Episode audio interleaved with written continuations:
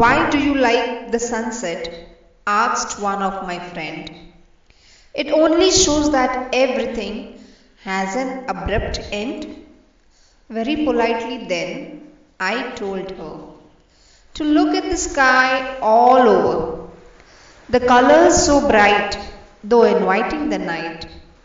Just close your eyes once, to your daily routine give a memory glance. Whatever must have through the day happened, believe me, I said, it's yet beautiful in the end.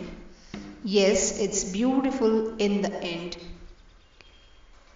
In our lives, maybe we have some ups and downs. Maybe we face different kinds of problems. But believe me, the end is going to be just wonderful.